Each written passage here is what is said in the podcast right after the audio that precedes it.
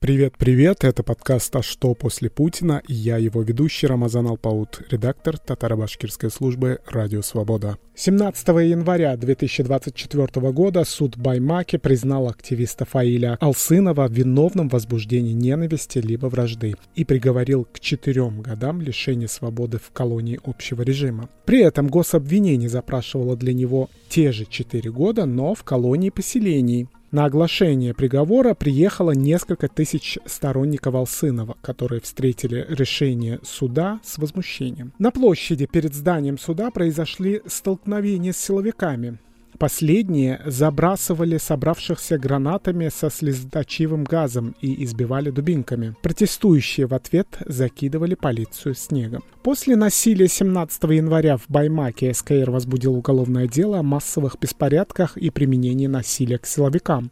Десятки человек арестованы, им предъявлены обвинения по этим статьям. Акции в защиту Алсынова продолжились в Уфе 19 января. Силовики вновь разогнали протестующих, задержав более десятка человек. Международная правозащитная организация Amnesty International призвала расследовать применение силы полиции 17 января. Житель Уфы Рифат Даутов скончался после того, как 25 января его задержали сотрудники ОМОНа. Мужчину подозревали в участии в протестах. Родителям Даутова сказали, что он находился в состоянии алкогольного опьянения, и у него остановилось сердце. Залия Ахмадеева утверждает, что ее брат не пьет, 26 января женщину не пустили в морг. Она смогла опознать тело только на следующий день.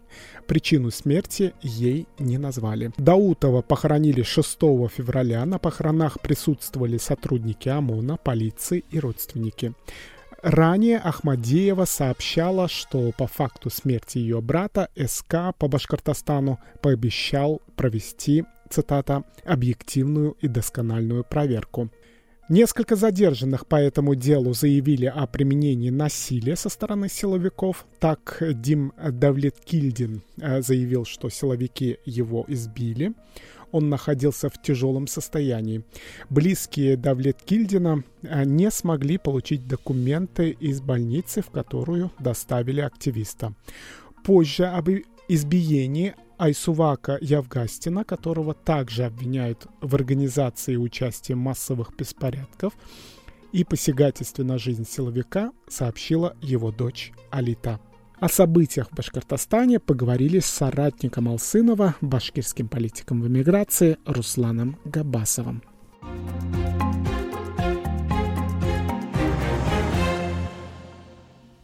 Руслан Габасов, известный в Башкортостане национальный активист, один из основателей запрещенной в России организации «Башкорт». Российские власти считают его иностранным агентом. В отношении него в России возбуждены уголовные дела. Габасов стал одним из самых активных в публичном пространстве башкирских националистов в 2015-2016 годах.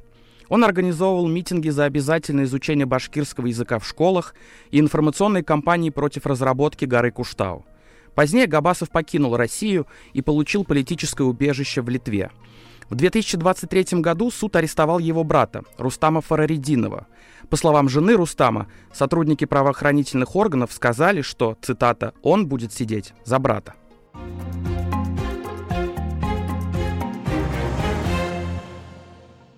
Руслан, салям. Валикум ассалям. Более трех десятков уголовных дел уже заведено в отношении участников протестных акций в Башкортостане. Думаете, это предел? Я, к сожалению, думаю, что это не предел, потому что вот э, буквально сегодня стало известно, что еще на пятерых человек завели уголовные дела. И, наверное, в дальнейшем еще также будут, наверное, новые уголовные дела. К сожалению, это так принципе, за последнее время в России уголовные дела заводятся довольно часто. Почему тысячи людей республики решили выйти, несмотря на все эти репрессии, которые происходят в России? Вообще а, причина вот этого конфликта, который а, произошел 15, 17 точнее, января, можно, нужно отматывать далеко назад. И в лице Фаиля Алсынова судили не только самого Фаиля, но судили и башкирский язык, судили башкирскую вообще а, идентичность, судили экологию Республики Башкортостан. Все те проблемы, которые озвучивал а, многими годами ранее Фаиль Алсынов, проблемы языка башкирского, проблемы э, культуры, традиции, истории, проблемы самой республики, впоследствии проблемы, экологические проблемы. Напомню, что его судили за речь, которую он говорил на башкирском языке и которую перевел у нас такой дежурный, скажем так, манкурт башкирского народа Айнур Хужахметов, так, как было выгодно Хабирову, так как это было, было выгодно следственным управлением, которое завело уголовное дело. И судили его на сходе в защиту экологии, то есть в защиту земли, где должна была происходить какая-то варварская там добыча э, золота. Соответственно, тут объединились сразу множество проблем, и это не могло не вызвать возмущения. Плюс сам Фаиль остался, наверное, один из таких последних ярких лидеров э, и башкирского национального движения, и вообще человек, который после событий на Куштау стал уже э, известен многим, в том не только башкирам, но и русским, и татарам, и другим народам, проживающим в Республике Башкортостан. А до него уже были посажены, и, как я помню, э, напомню, и Айрадиль Мухаметов, и Рамиля Саитова, и организация Башкорт была запрещена, и Лилия Чанышева была посажена. Конечно же, и вот, вот это тот несправедливое уголовное дело, которое непосредственно Ради Хабиров сам лично возбудил, можно сказать, да, написав заявление, это и вызвало те возмущения, что вышло от 5 до 7 тысяч человек к суду. Думаете, массовые протесты продолжатся? Сложно сказать, потому что, но, во-первых, конечно же, народ разозлен, народ не удовлетворен тем, что сейчас происходит. Происходят эти вот массовые э, репрессии, о которых мы сейчас только что упомянули.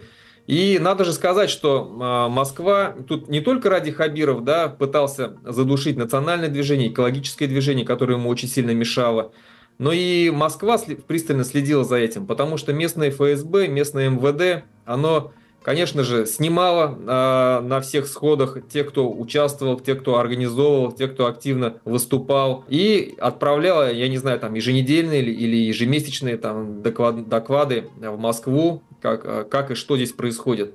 И когда на сходах собирается постоянно от э, минимум тысячи человек, конечно же, это не могло не тревожить Москву, тем более в то время, когда сейчас идет война, когда Россия то есть, напала на Украину и так далее. И они должны были рано или поздно что-то с этим делать. И вот этот вот э, то, что произошло э, на суде 15 числа, когда пришло 5000 человек, это, конечно же, ошарашило э, и Хабирова, потому что ему многие годы говорили о том, что нету никакой силы ни за башкирским национальным движением, нету никакой силы за, экологической, за, за экологическим движением, что это какая-то кучка маргиналов якобы бегает. Это вот эти все советники, вокруг э, Хабирова, там и Шамиль Валеев, там и Азат Бадранов, да, и Урал Кельсинбаев, все вот они твердили ему, э, что вот ничего за ними нету. А в итоге, когда вышло 5000 человек, э, это, конечно же, ошарашило его, и не было у них тогда сил ни разогнать, ни дать приговор, побоявшись, что будут какие-то последствия. А уже после того, как вышло уже 5000 человек, 15 числа, уже дело из республики Башкортостан перешло в общефедеральную повестку. Там уже начала действовать Москва непосредственно. И все те события, которые в дальнейшем происходили, они уже действ... А, были инициированы именно а, Москвой, там, я не знаю, ФСБ или кто там, МВД этим действовали. И провокации, которые потом были 17 числа, все это, конечно же, было на руку именно а, силовым структурам. Так массовые протесты продолжатся или нет? Сейчас, в ближайшее время, я уверен, что ничего не продолжится, потому что народ запуган. Ну, запуган как? Он, точнее, задавлен. Он не запуган, он задавлен. То возмущение, которое сейчас есть в обществе, оно а, сильное. И вот даже вчерашнее а, Ради Хабиров, конечно же, пытается показать, что у него за ним стоит какое-то общество, ищет поддержку среди населения Республики Башкортостан. И когда он пытался провести свой митинг в честь себя любимого, силой собрав да, под угрозой увольнения или отчисления студентов и рабочих.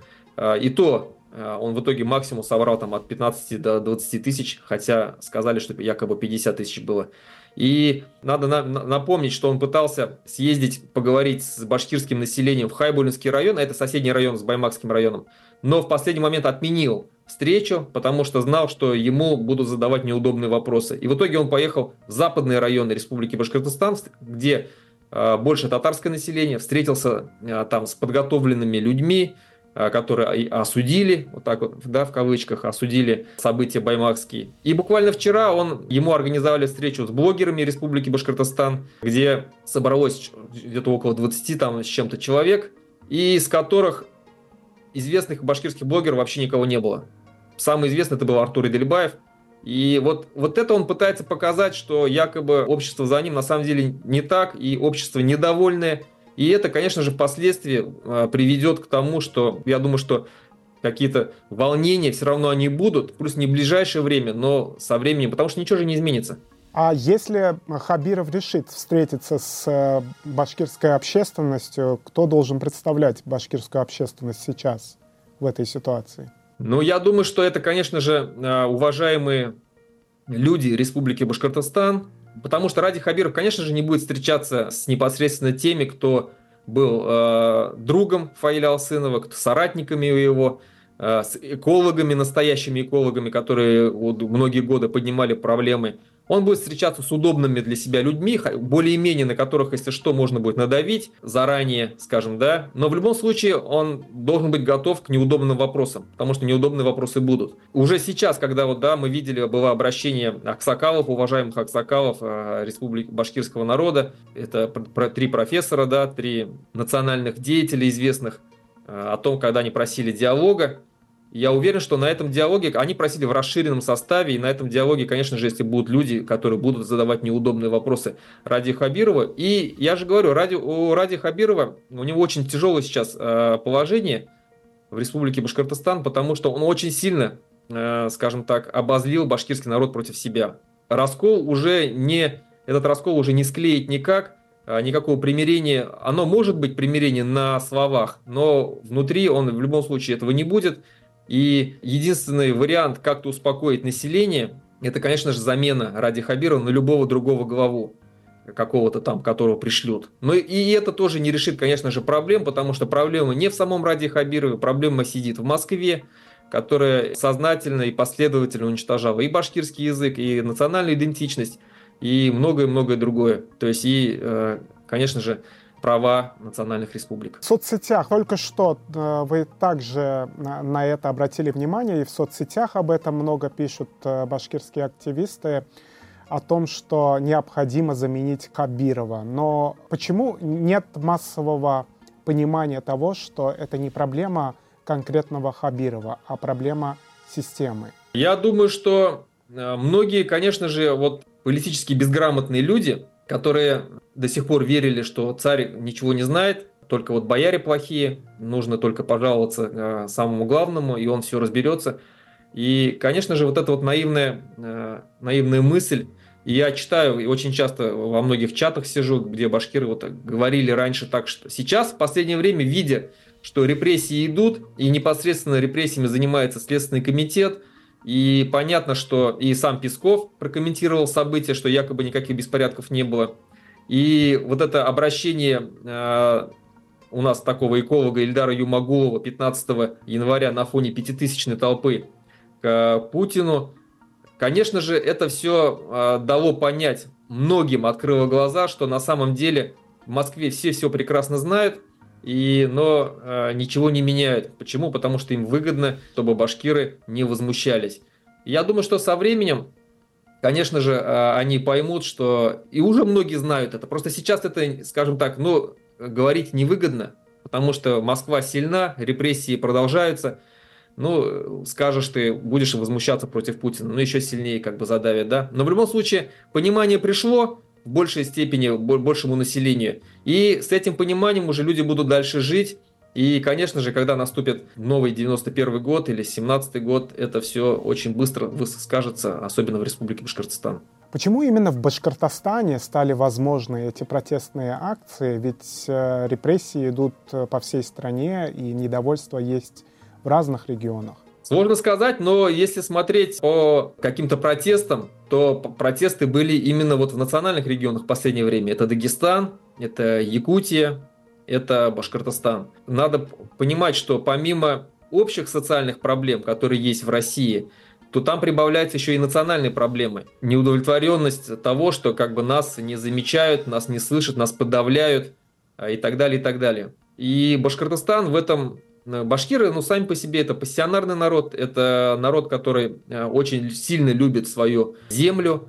у которых в крови это, и наш э, знаменитый эпос Урал-Батыр как раз именно об этом, чтобы любить свою землю, завещал Урал-Батыр. Башкиры, конечно же, по истории своей очень много раз поднимали э, и восстания, и, и войны вели против Москвы именно за свои земли. Поэтому вот это все оно, конечно же, э, как-то вдохновляет на борьбу, есть на что опираться, на историю на нашу. И еще раз говорю, неумная политика ради Хабирова, конечно же, этого же можно было бы избежать, и мы были бы обычным регионом, таким же, как и Татарстан, да, таким же, как и там, допустим, Чувашия, там, но неумная политика ради Хабирова, а до этого э, Рустема Хамитова, и как раз привела к тому, что башкирское национальное движение стало очень сильным и заряженным на борьбу именно, потому что репрессии и проблемы, они только усиливались. Вы имеете в виду в том числе запрет э, организации Башкорт и многочисленные задержания, многочисленные подавления протестов и, и так далее? Да-да, все это вместе, конечно же, и э, преследование лидеров национального движения в Республике Башкортостан, и э, запрет языка, понижение в правах самой республики и отмена договор, договорных отношений, то, что убрали суверенитет, ну и многое-многое другое. Все это мы же видим, что к чему это всего при, все привело. То, привело к тому, что сегодня 30% башкир не считает свой башкирский язык родным языком. Привело к тому, что э, уже две переписи подряд башкиры теряют в численности. Привело к тому, что чувствуется, что вот национальная идентичность, она все ниже и ниже становится, да, а народ ассимилируется, народ э, не чувствует себя как в своем доме, как в своей национальной республике. Как вы считаете, Плюс...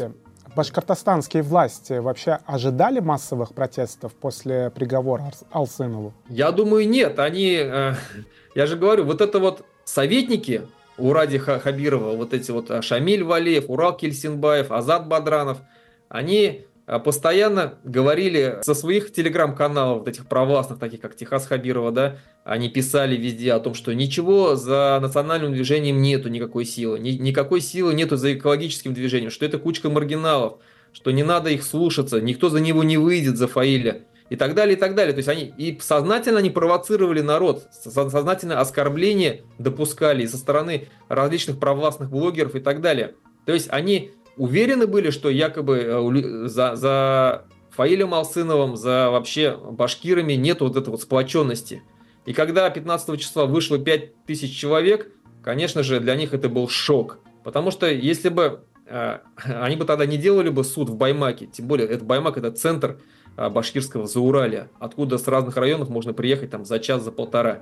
Ошибка на, на ошибке, не понимание, еще раз говорю, башкирского национального движения, не понимание глубины, э, глубинного башкирского народа привело вот э, к тому, что мы сейчас имеем. Тем не менее, власти э, приняли такое решение. Более того, я имею в виду решение суда, когда вынесен обвинительный приговор, э, и он даже жестче, чем то, что требовало гособвинение. Как вы объясните это тогда? Они же видели но массовые тут... протесты, но при этом они приняли такое решение. Тут я говорю, тут уже как бы после 15 числа уже вмешалась Москва. Скорее всего, вот если бы, когда еще до 15 числа все было в руках Хабирова, все было в руках республиканской власти. И все это можно было бы э, урегулировать, если бы они дали бы э, Фаилю Алсынову, пусть, скажем, там не полностью оправдав да, его, что они, конечно же, не могли себе позволить, учитывая, что сам лично Ради Хабиров писал заявление на Фаиля Алсынова. Но они могли дать условный срок, как говорится, ни нашим, ни вашим, и народ бы спокойно бы разошелся бы, и Фаиль сегодня бы э, был бы на свободе, но был бы ограничен тем вот условным сроком, то есть в своих выступлениях, в своих каких-то участиях, в своем участии в разных акциях, да, массовых, публичных.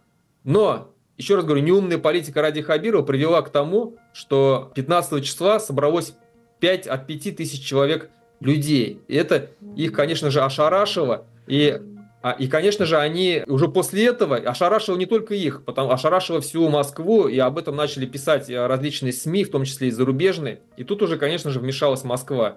Тут уже потом уже все в свои руки взяла Москва, и тут же внесли Фаэля Алсынова в список экстремистов и террористов.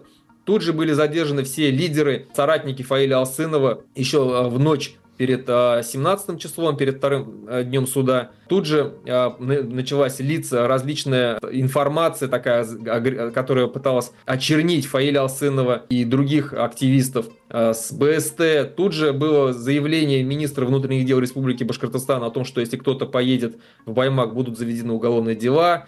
Были разосланы всем бюджетникам приказы о том, чтобы никто не вздумал ехать. То есть тут уже вмешалась Москва, непосредственно она начала управлять всем процессом. Вы назвали речь Алсынова, за которую его осудили, антимигрантской. При этом вы подчеркнули, что антимигрантская риторика сегодня задается как раз э, федеральным центром. И Хабиров, выступив против Алсынова, пошел против Москвы. Получается, башкирские активисты поддерживают антимигрантскую риторику центра? Нет, я такого не говорил, что он говорил, высказал антимигрантскую э, тему. Нет, он такого вообще не имел в виду. Он, мы, башкиры, прекрасно понимаем, что он там говорил. Он имел в виду о том, что идет э, хищническая разработка, разрушение башкирской земли. И приезжие люди, он не имел в виду именно, что вот именно здесь во всем виноваты мигранты. Конечно же, здесь виноваты и федеральная власть, которая разрешает Э, разрабатывать хищнически вот эту нашу землю, и э, э, чиновники, которые через коррупционные схемы позволяют каким-то непонятным фирмам, которые никакого отношения к Республике Башкортостан не имеют, делать это, осуществлять эту разработку. Эти фирмы нанимают не местных людей, которые нуждаются точно так же в работе. Они нанимают мигрантов за копейки, используя их рабский труд. Да, и об этом Фаиль Алсынов говорил. Он не говорил о том, что тут засилие мигрантов и так далее. То есть это все уже как бы э, в переводе того же самого, как я сказал, Айнура Хужахметова преподнесли так, как это было выгодно Хабирову, как это было, было выгодно Следственному комитету и так далее, прокуратуре. Недавно вы выпустили книгу «Записки башкирского националиста». Вы осознаете, что в русском языке слово «националист» имеет негативную коннотацию? Конечно. Конечно, но надо же учесть, что тот же самый Путин э, буквально там несколько лет назад говорил, что я самый главный русский националист. Да, э, вообще э, националист это у нас, скажем, такой вот, оно еще со времен Советского Союза, советских времен еще идет такое пугалка такая, да, что это якобы люди, которые ненавидят другие нации. На самом деле, конечно же, националист это человек, который любит свой народ, свою культуру, свои традиции, но не ставит выше свой народ, выше других народов. Поэтому для меня башкирский националист это, это что-то своего рода патриот, да? И в английском языке, кстати, так оно и переводится.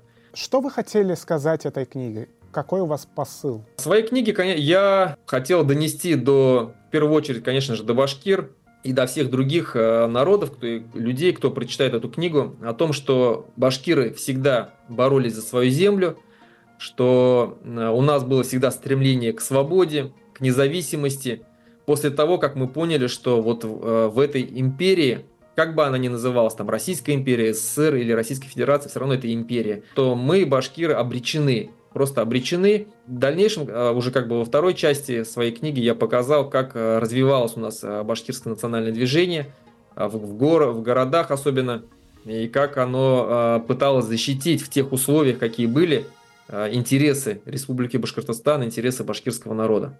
Думаете, книга популярна среди башкир сегодня? Да, думаю, да, потому что очень много хороших отзывов, и люди продолжают э, скачивать, люди читают. Сейчас в условиях, в таких условиях, которые сейчас происходят, я думаю, что она будет с каждым разом все больше и больше популярнее. Потому что и нету подобных таких книг о национальном движении. Вообще сегодня в Республике Башкортостан, в башкирском народе таких книг нету еще.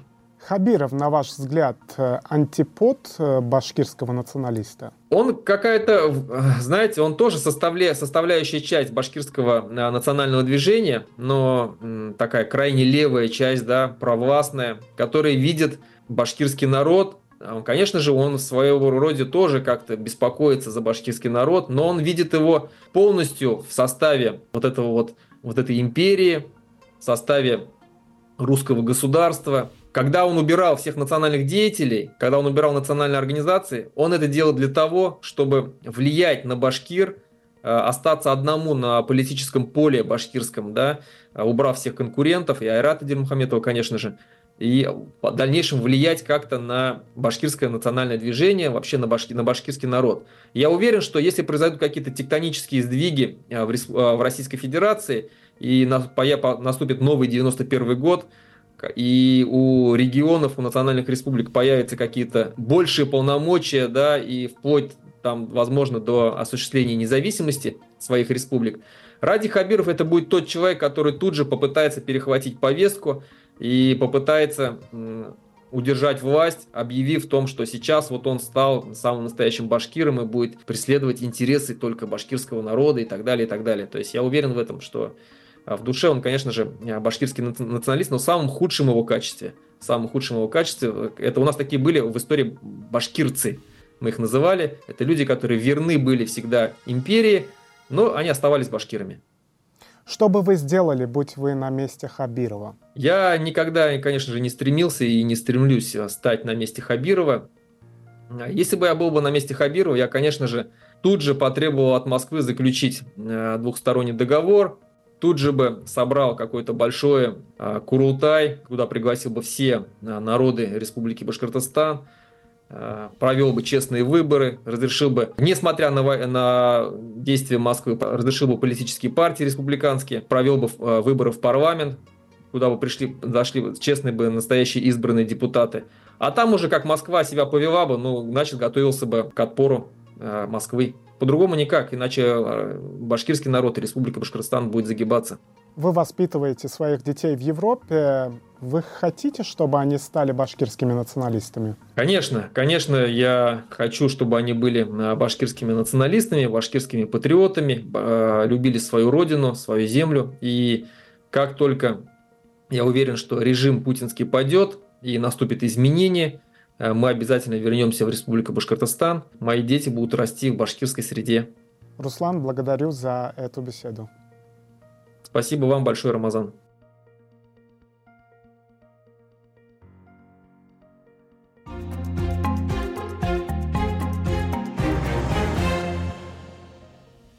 Это был очередной выпуск подкаста «Что после Путина?» мы поговорили о событиях в Башкортостане с одним из лидеров башкирского национального движения Русланом Габасовым. Слушайте наш подкаст на всех подкастных платформах и не забывайте поделиться в соцсетях. Пока-пока.